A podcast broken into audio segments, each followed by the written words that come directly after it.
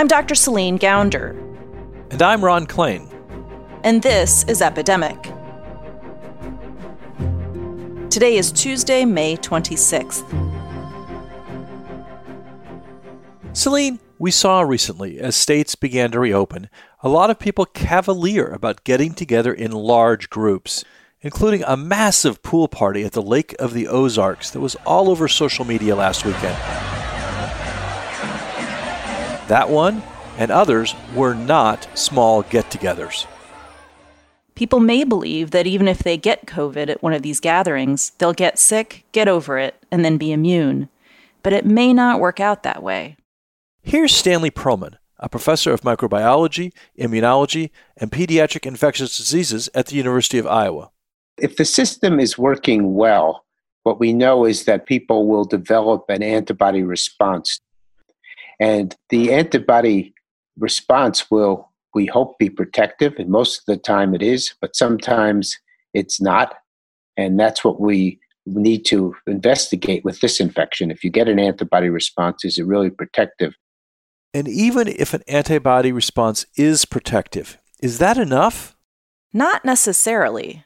Antibodies are the easiest part of the immune system to measure, but it's not the only part that's required for protection against this virus. So, what else is required?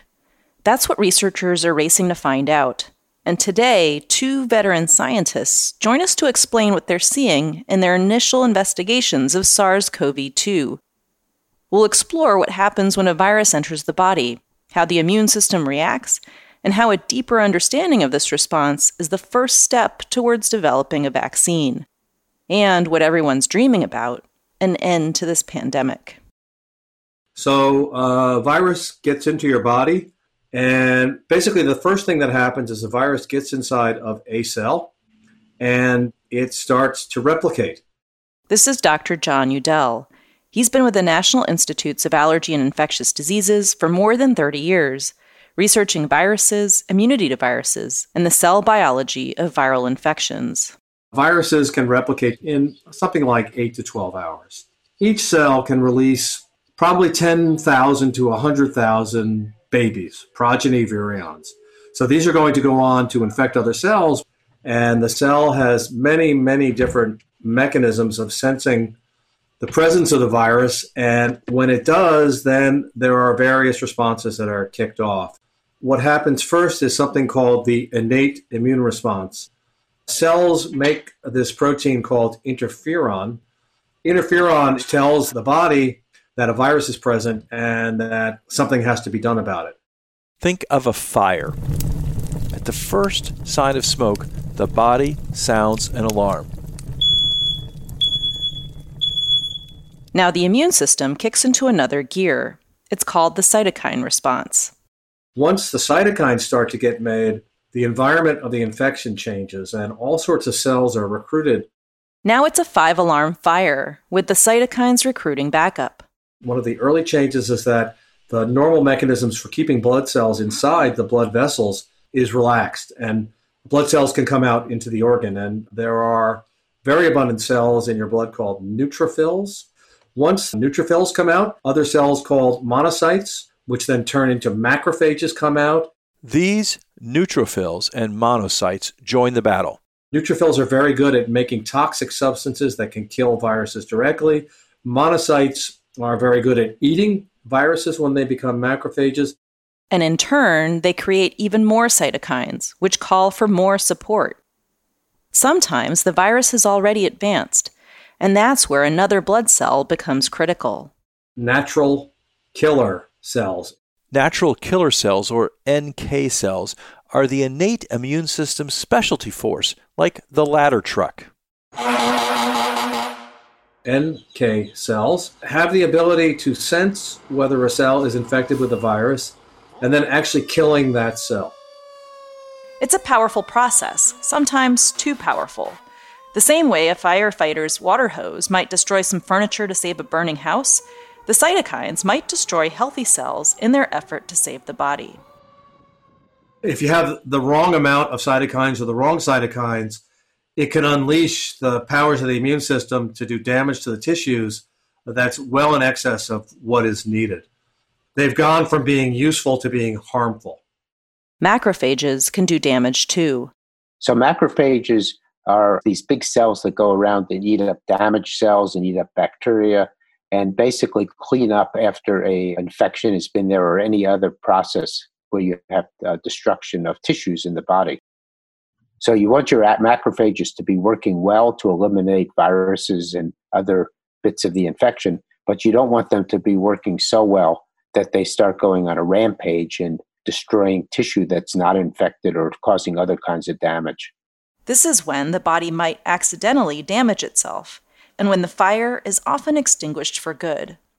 So these things are all happening in the first few days of the immune response, what's known as this innate immune response. And this is playing a critical, critical role in every viral infection. And there are probably many viral infections where you don't even know you're infected because the innate immune system has taken care of it. So the other part of the immune system doesn't even have to kick in. That's a best case scenario. But as we've seen with coronavirus and HIV and hepatitis and the flu, the innate immune system often needs that other part of the immune system. So that's the adaptive immune response. And if the body is going to build natural immunity to an infection, this is when it happens. Yeah, so that's the part that I've spent most of my life studying as a, as a viral immunologist, and that starts immediately. You have two kinds of cells there. One is called a B cell, and the other is called a T cell. And both those cells are moving around the body in such a way that they're looking, looking, looking for viral infections. The B and T cells are the search party, attempting to root out the infection wherever it's hiding. They're actually traveling between the blood and the lymph nodes. The lymph system moves fluid throughout your body, among other important tasks. We're going to keep the explanation simple here and only discuss how it relates to viral infections. And the lymph nodes are very, very carefully designed organs to optimize the presentation of antigens. Antigens are proteins within the virus.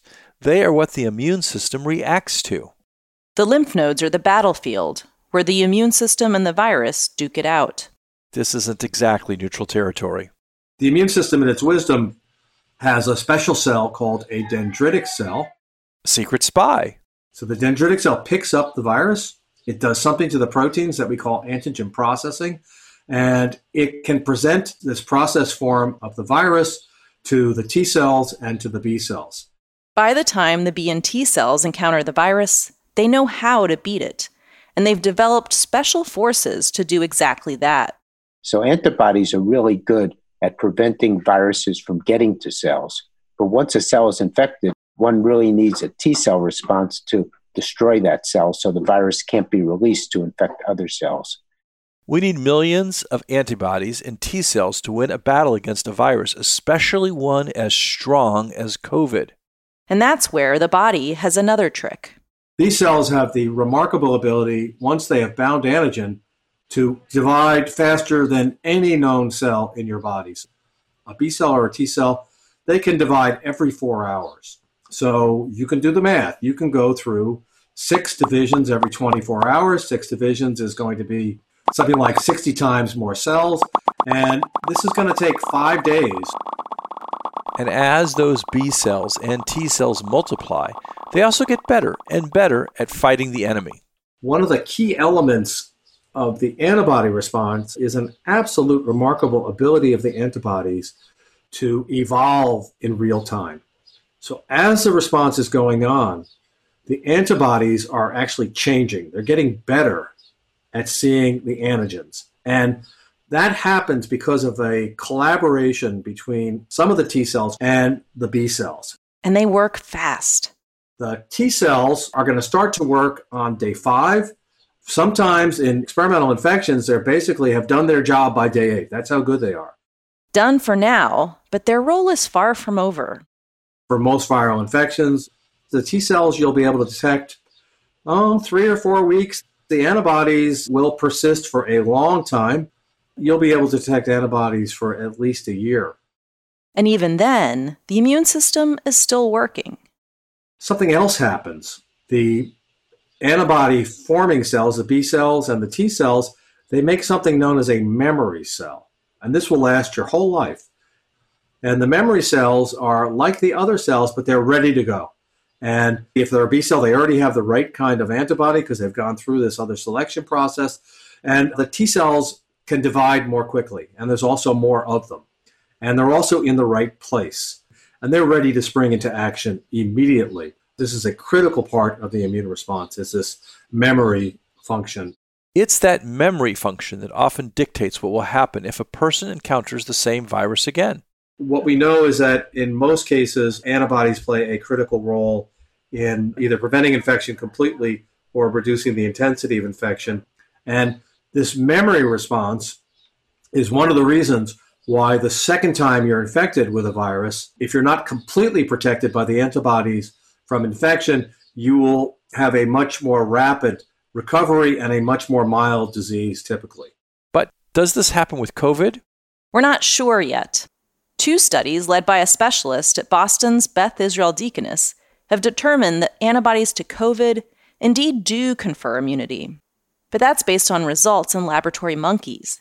While humans and these rhesus macaque monkeys share 93% of the same genetic makeup, monkeys are not humans, human trials will be the only way to definitively confirm immunity. Even if it is confirmed, it doesn't give survivors a free pass to return to normal life. We need to make sure that even if they have a good antibody response, that they can no longer transmit the virus to people who are susceptible. I suspect these people will be much less likely to be contagious. But this is speculation because we have to find this out. Okay, but once the body completely sheds the virus, they can go back to normal life, free from fear of passing it on, can't they? Not necessarily. The cold coronaviruses, the immunity is waned so that a year after you've been infected with one of them, you can be reinfected again. In most cases, that reinfection isn't nearly as bad. From what I know about seasonal coronaviruses, it's very likely they will not have symptoms or signs of disease. The most they'll get is a cold and depending on the level of antibody, you might have a more severe or less severe cold. But it would still be contagious, and that puts other people at risk, especially if these other people never had the virus or a vaccine in the first place. And that next person could have a much more severe infection. We've all been hearing a lot about herd immunity. The idea that once a certain percentage of the population has had an immune response to the virus, either through a natural infection or a vaccine, that the overall population is safe because most people will be immune, and that immunity will stunt the virus's ability to spread. It's almost never that simple. It's not a happy answer. People want simple answers, but life isn't like that. you know, science isn't simple. Biology is certainly not simple. And we're doing a lot of guessing based on our imperfect knowledge from other respiratory viruses. And here again, we need to consider the degree of immunity. The kind of normal calculations that are made for herd immunity, they don't really apply here because what we know from coronaviruses, the other coronaviruses, is that people are infected an average of once a year or less with coronaviruses, and there's only four of them, and sometimes only two of them are circulating. So basically, you can be reinfected with the same coronavirus in a very short time period, which means that in this case, you could be kind of partially immune. But not completely immune, which means. There may not be any such thing as herd immunity with this virus in the sense that people won't eventually get infected. So, those Memorial Day weekend parties? I had a comorbidity or I had a patient who was older and had a comorbidity, I would be very nervous about doing that. And that's the group you really care about most young people are going to do well with the infection. They're not going to get that sick. Of course, there's exceptions. That's why it's so important that young people not be cavalier about this disease. So, what will it take to end the pandemic? The bottom line is how immune are you? We don't need perfect immunity to win the battle against SARS CoV 2. What we need to do is make a good enough immune response so that instead of getting a life threatening pulmonary condition, everybody gets a common cold which is what the circulating coronaviruses do. There are four coronaviruses that are very common in human populations. And with rare, rare exceptions, it's a very mild illness that's basically a cold. And that's the goal, I think, here of the vaccination as well. It's not necessarily to prevent infection. It's turning coronavirus into a common cold, SARS CoV 2, and then also uh, having people that can no longer transmit the virus. That's going to be a crucial part of immunity. The only way to build a better understanding is, of course, to study the virus.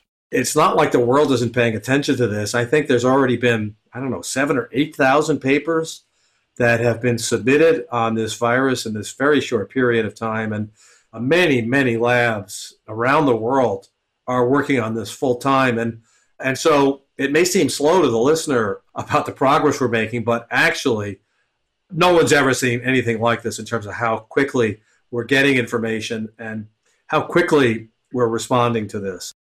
And as reliable results come in, the focus is turning to vaccines. As we start to think about vaccines, how do you decide what part of the immune system is really important here? Yeah, excellent question. So some of it's pragmatic. What can you measure? It's much, much easier to measure antibodies. So that's the first thing you measure in terms of immunity. And the thing is, is that the various elements of the immune system, they're not completely independent. So if you make a good antibody response, you've made a reasonably good helper T cell response. And here it gets challenging. T cell responses are much harder to measure because of the nature of the um, T cell themselves, where each individual basically makes a different response to a different part of the virus based on what they've inherited from their parents. So they're harder to measure.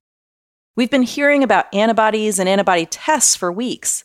We don't hear nearly as much, if anything, about the T cell response and what the presence of T cells might tell us about immunity. This is in part because of that challenge of measuring them. Well, the good news is you can still do it from the blood, but the bad news is you have to have much more sophisticated testing and much more careful preparation of the cells. With antibody testing, it's really a protein. So it's much easier to get from the blood. With T cell testing, you need to isolate a cell that's still alive. So that requires careful obtaining the cells, careful processing of it. And then you have to have a laboratory that can deal with handling uh, very low uh, levels of T cell responses, because especially after a few weeks, or maybe at any time, the T cell response is very low in the blood, effective but low. Ideally, a lab will determine the role and value of T cells and develop a vaccine that stimulates the right T cells and right antibody response. Yeah, so we think that the T cell response is very important for coronavirus infections. And we know from other coronavirus infections that sometimes the T cell response is more long lasting than the antibody response. As Stanley's team works to design an effective vaccine, this is an important detail having a good T cell response may give more protection than just an antibody response. So you have to have the kind of vaccine be something that'll stimulate T cells at a high enough level to help protection both in developing new antibodies and in killing infected cells. We're going to be discussing vaccines next week, taking a look at what vaccines are under development, how researchers are approaching this important work, and what the path ahead looks like for getting a vaccine widely available.